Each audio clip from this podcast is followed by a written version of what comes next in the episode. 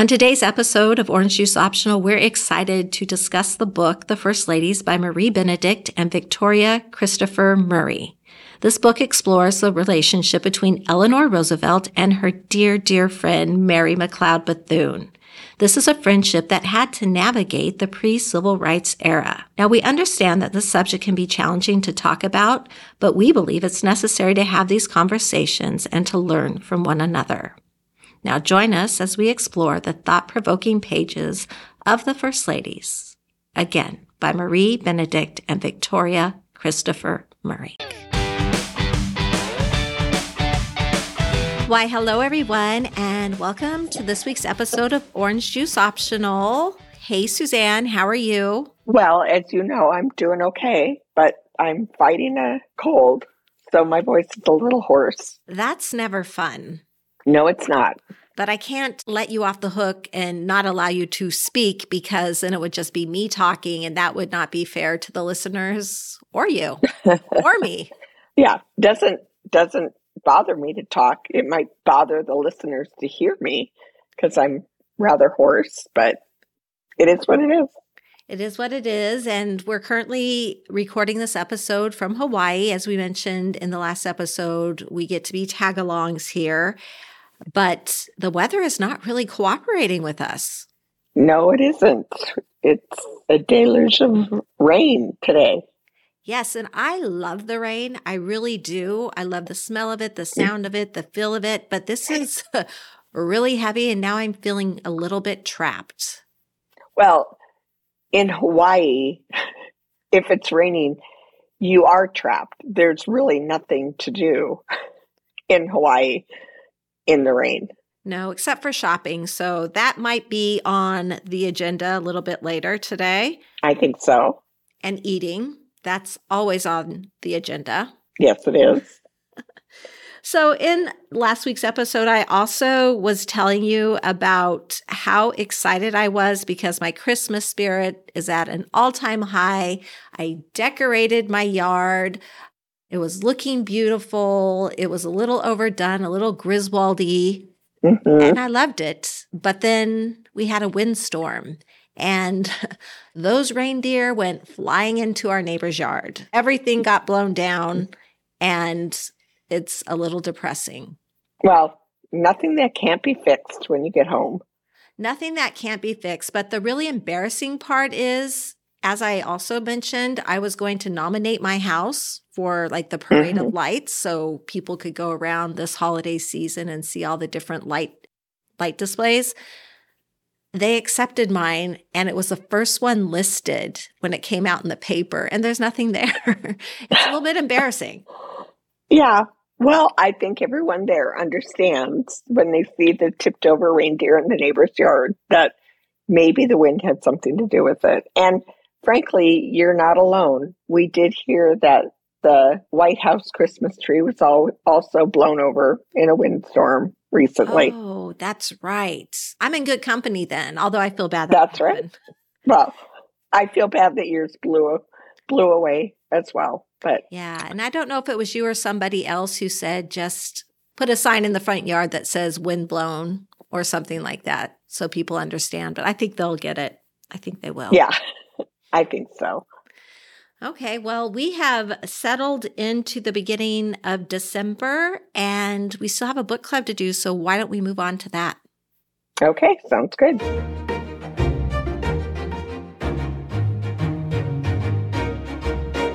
Okay, and we're back. So November's book club, a little late, first week of December. And for the listeners, I just want to remind you that the name of the book we read was The First Ladies by Marie Benedict and Victoria Christopher Murray. Suzanne, do you have any thoughts on this book? Well, let's be honest. And I think I qualified this when we started our book club that I'm a very finicky reader. And if I'm not completely enthralled with the book, three, four, five chapters in, I close the book and I don't go back to it. And it's not because I didn't like this book. I just, there were so many distractions in my life.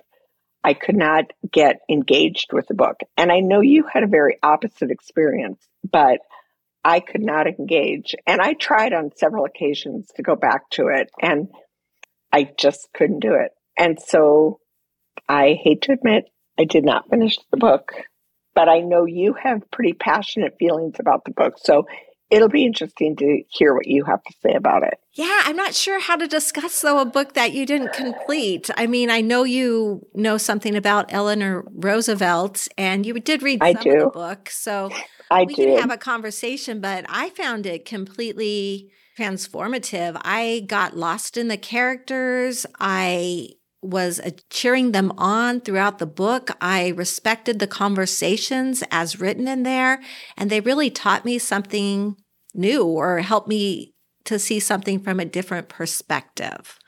Which so tell me, what did you learn that was new? What did you see from a different perspective?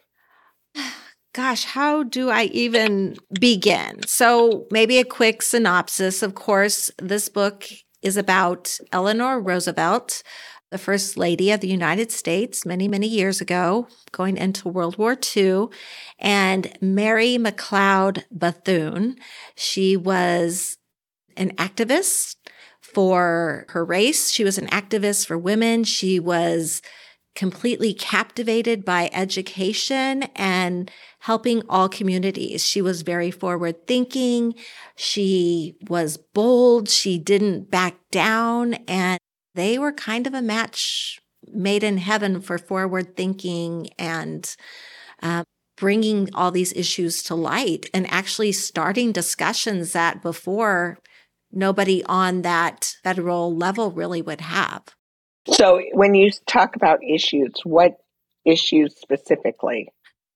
Well, the race issue, not having a voice in the community, still being completely disrespected. It wasn't so far after the Civil War that the story, I mean, 50 years, I mean, that's not very long, or maybe it's more. I can't remember what year the Civil War happened, but I think it was like 50 or 60 years, but still, it was a monumental movement there. And then this just took it to the next level. So they discussed lynchings in there and got that brought to national attention. They brought Black men and women with Mary into mm-hmm. the federal cabinet of FDR. And they started moving forward. It became a little bit more inclusive because they still had a long way to go. The communication still had a long way to go. But Right. it was a starting point and it was a slow starting point. And to feel the frustration of that starting point, to take one step forward and be super excited about it, but because of one white man having then to take two or three steps backwards and the lies. And it was just very, very interesting. And to hear it between them, between their conversations, being Mary Bethune and Mhm. Eleanor Eleanor. Roosevelt, it was just brilliant the way this book was written. So, you're going to give this book a five star book, five star rating.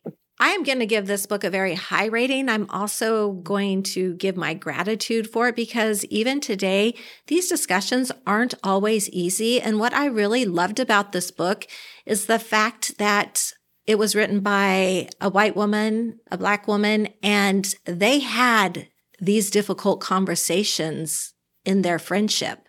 So a lot of what you read in the book was conversations that these two women who wrote the story actually had. There's no way that they could ever prove that Mary and Eleanor had these exact conversations, but they brought their conversations in and we got to explore it like that. If that makes sense. So, yeah. So, can you share with us how they were introduced, how they formed their friendship?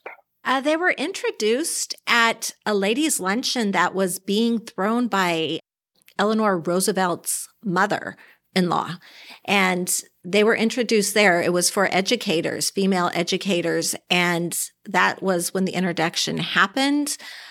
It didn't go exactly smoothly. They instantly did like each other, but Mary faced some challenges at that luncheon, like other women saying they were going to leave because she was there. And I think that was eye opening to Eleanor that people would say that out loud and be so rude and disrespectful to a guest in her home and to people in general. So she reached out to her after the luncheon um, to apologize, to continue conversation, I don't think it was to apologize, but that's where the introduction was met. And then just circumstances brought them into the same circles again. And they started this friendship and this conversation. And, you know, Eleanor still looked at a lot of things from the position of a privileged white woman, even though she wanted to do better, even though she knew they could do better and that there was this issue that needed attention brought to it. And she wanted to bring that attention there. It was just really just to hear the conversations that happened. There was one situation, FDR had already been, I think he had already been president. And during his second term, he wanted to engage the black vote. And Eleanor went to Mary and was like, you can support him now because this and this and this. But what Eleanor did was assumed that Mary would agree that that was in the best interest of her. And that led to a really tough discussion. And for me, that was a discussion that I'm like, oh my gosh, wow, can't believe how something that Eleanor felt was so innocent Mm-hmm. really, really wasn't, and why it wasn't, and feeling why it wasn't, and really hearing Mary's voice there as she explained herself. And she did it through anger, but she's like, the only way I can help you is if we have these discussions. So as long as you're willing to listen, and as long as you're willing to hear where I'm coming from, then we can see if we can move on with this friendship. So, did you find that like a turning point in the book, or was that your most enlightened part of the book? Your favorite part of the book? I just really felt like I heard the lesson in a way I haven't heard it before. I know in the past couple years, you know, I've been called to, well, don't just say this, you've got to feel it and waiting to mm-hmm. trying to understand what that meant was not always easy. But in this book, I glimpsed it in a different way. And I do feel changed. I do feel like my approach to it is one that's going to look at it through different eyes rather than assumptions of somebody who, you know, has not walked a day in those shoes. Interesting.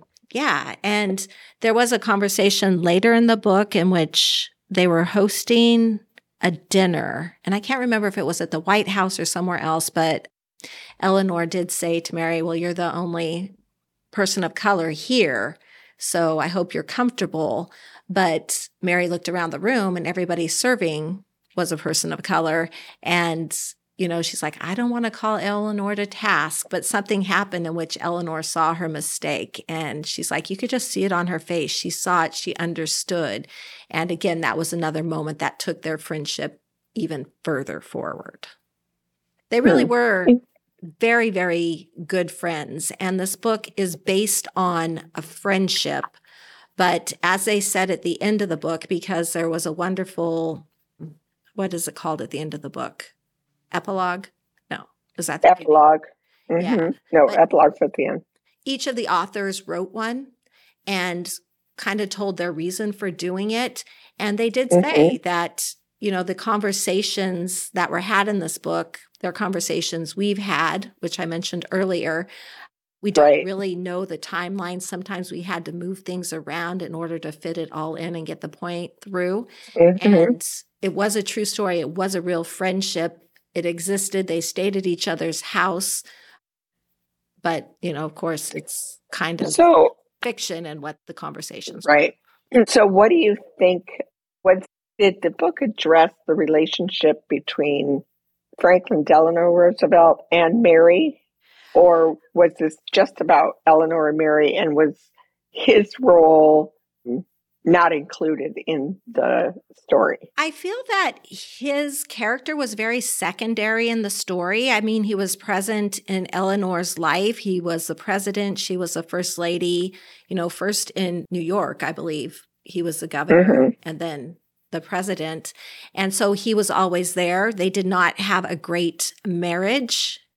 They were partners in mind, but not like everyday married couples because Franklin Delano Roosevelt had an affair that Eleanor couldn't get over. And so right. mother in law convinced her to stay in the marriage, to live her own life, to do the things that brought her completion, like all of her mm-hmm. education work, to be her own woman, but to be her own woman in this marriage and be an advisor. And so they had a great relationship that way in which he would listen to her and he appreciated her input. But it wasn't in the beginning that he met Mary. It wasn't until much later. And when she went in front of him and shared her thoughts on education and how Blacks were being left behind, that he saw her passion and her inspiration and then gave her a position in the board. I mean, that is the timeline they showed. But right. he was very impressed by her her passion, her arguments. She was very smart. She was very together and an activist from day one. So he supported her. He supported her. Generally, or did his politics get in the way? His advisors got in the way, and his fear of this being so aggressive in thinking got in the way and slowed things down. He still mm-hmm. brought everything into the fold and into the mix and made that first step forward. But there was hesitancy there because it's never been done before. And, you know, he had Southern constituents that he had to think about that might not vote for him or might not agree. There was still a lot of that going on. But Eleanor, she she pushed it through. She just kept at it, as did Mary. And there was a point in the book in which she went to visit. I believe Eleanor went to Mary's house to visit her, and they were going to have dinner, and it was in front of a window. And people were stopping and looking because they were so upset to see a black woman and a white woman having dinner together. And breaking bread together because that wasn't done then. And that just blows my mind. Uh, yeah. It feels mm-hmm. so clueless, although I wasn't clueless, but it just showed different aspects that I hadn't thought or considered before. Interesting. Yeah. I, I did really, really in, enjoy the book and the lessons that it taught. And, you know, things still feel a little uncomfortable to talk about because I want to say the right words, but I want to have an honest conversation too about the book and use my own words to discuss it. So I find it interesting that you were, for lack of, well, or maybe to use your own words, because I don't mean this in a derogatory way, but that you were clueless about the fact that it was shocking to see a white woman and a black woman dining together because, well, and it makes me wonder. I don't feel like that would ever be an issue today. I don't think anyone would look twice. No one in my world that I know of would look twice seeing a, a white woman and a black woman dining together. But other parallels that you see that you can compare what was going on in the 40s, in 1940 versus what we see today because there's so much talk of racism in our society today. Um, right. Are, there parallels? Let me think about that for a moment. And maybe clueless wasn't the right word. You know, I was aware mm-hmm. of the big movements. I just didn't see right the trickle down to the things that we take for granted today and how they were all affected. I knew the big things, I knew, but mm-hmm. I didn't even consider like, no, I don't know. I don't know how to have this conversation. I know like segregation was very big, and this book talked a lot about that. There was one story where they were giving a speech, and I think it was Alabama, and Eleanor went to sit next to Mary but she sat in the colored section and on the orders of the governor, the police came and asked her to move because she was not in the correct place. And she's like, I'm here to give a speech. This is my friend. I'm sitting with her. And they're like, We're going to arrest you then. She's like, I'm the first lady. He's like, It doesn't matter. And so to demonstrate her point, she took her chair and she moved it to the middle between the white section and the black section to be neutral. Uh, so just it talked a lot about that segregation and everything. Interesting. It sounds like it was a. It sounds like it was a, a fascinating book, and I'm sorry that I didn't finish it. Was so progressive, and they're women because back in the 1930s, 1940s, women didn't have a whole lot of rights either, and you know they're pushing this through. They're making a difference in a time when their voices really weren't heard and they weren't willing just to take a back seat and be ignored.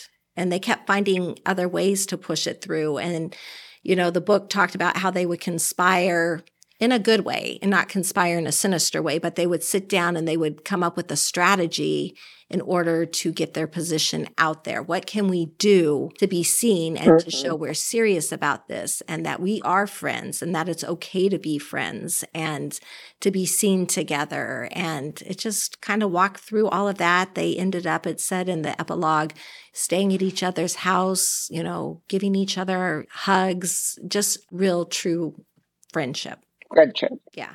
So friendship is important. And yeah, it was pretty remarkable. Yeah. And it sounds like a beautiful example. Someone taking their position, Eleanor Roosevelt specifically, and using it to the best of her ability and taking advantage of it. And I know that was not just about racism. She had a, a huge impact on so many social issues because she took advantage of her position that she held. Yes, she's very well educated. She had this agreement with her husband that she was going to live her own life and push forward her values and what she believed in. She saw a lot, she witnessed a lot, she had a compassionate heart. And I was happy to get a glimpse into her and i spent time you know going and looking at photos to see like what she looked like what mary looked like mm-hmm. and just really kind of trying to immerse myself a little bit further in the story and i was sad when it came to an end but i think that mm-hmm. epilogue in which each of the authors talked about the struggles in their own friendship the struggles that came with writing a book about race and how that was in the book also mm-hmm. it came full circle which is great. And I just want to go back to what my definition of a great book is, which I've talked about before. It's a book that sticks with you and changes you in some way. And I think that this book definitely fits that definition for you. I agree. And thank you. I'm sorry that you didn't get a chance to finish it, that it there was so much going on. But if you yep, sometimes life to revisit. Yep, yep, life gets in the way sometimes. Life does get in the way sometimes. But do you have any other questions or thoughts on that book, or anything that you would like to add? I mean, I, you did read some of it. I did, and I was enjoying it. But like I said, and and and I chalk this one up to it wasn't the right time in my personal life to be dedicated to any book. And this book, I just couldn't power through. I just, it was, there are too many other things going on, and I'll get to it at some point. Okay. Well, when you do, maybe share your thoughts on it. But again, a huge shout out to both the authors of this book. Thank you so much for putting everything into words, for creating this story based on the outline of a friendship that they had and what it must have been like as they worked together and pushed through all of these issues that were so unresolved. Unresolved, yeah. yeah. And just being forward thinkers and not ever being shaken to the point where you let go of who you were and what you believed in. They made a difference. They did. And so. I think that I think that makes it a great book. I do too. Well, with that shared about this book, The First Ladies, why don't we move on to closing? Okay, sounds good.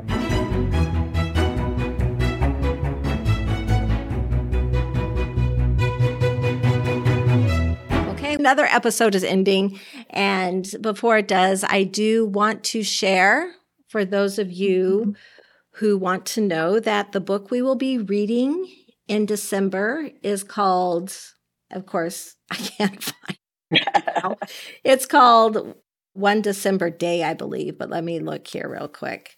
Oh, is that what? Oh, yeah. One Day in December. It mm-hmm. kind of reads like a Hallmark movie, which, you know, is right up my alley. So I will be listening to that all 10 or 12 hours, whatever it is, of complete joy. Hopefully you'll get this one in, Suzanne. It's a little lighter and an easier read, maybe. I will get it in. Okay. Like you know, I sometimes life gets in the way. Yes, I do. Yes, I do. And you had a good Thanksgiving. We did. Yep, yep. We were in Hawaii for Thanksgiving, and uh, my grandson had the flu, and so things were a little more complicated than they usually are. And how about you? How was your Thanksgiving? I want to share that it was one of the best Thanksgivings that I've had in a long time. I'm somebody who really doesn't like anyone being alone on Thanksgiving. And so I usually end up inviting a lot, a lot of people. I think in the past, I've had 30 to 40 people at my house for Thanksgiving, which is a lot, even when everybody's bringing something. But because we were flying out the next day, it was limited to 12. Everybody brought something. The cleanup wasn't horrible. The conversation flowed. I got to talk to everybody there. So I really felt it was a successful Thanksgiving. And I was completely grateful for that. And you had hosted a birthday party for your mom the weekend before Thanksgiving. And so, you know, a little shout out to your mom, a happy belated birthday to her. But I know that you had a house full the weekend before. So I did. And that was 40 to 50 people. And so it was very easy this year to contrast that different feeling between a large party. That's large to me, 40 to 50 people. Right. Well, it is. More smaller, intimate party. Um, so it just helped me appreciate it that much more. And you know, she listens to the episodes. She la- she listened to last week's two times. She said so. Oh. She got out a lot out of it. But yeah, thank you. She had a good birthday. Well, happy birthday to her. Okay. Well, with all that shared, I think all we have is a quote or something to sip on. And only feels right to pull a quote from Eleanor Roosevelt. And good move. Do what you feel in your heart to be right, or you'll be criticized anyway. You'll be damned if you do, and damned if you don't. Eleanor Roosevelt. And there's just something to sip on. Until next week, it. everybody, cheers. Cheers.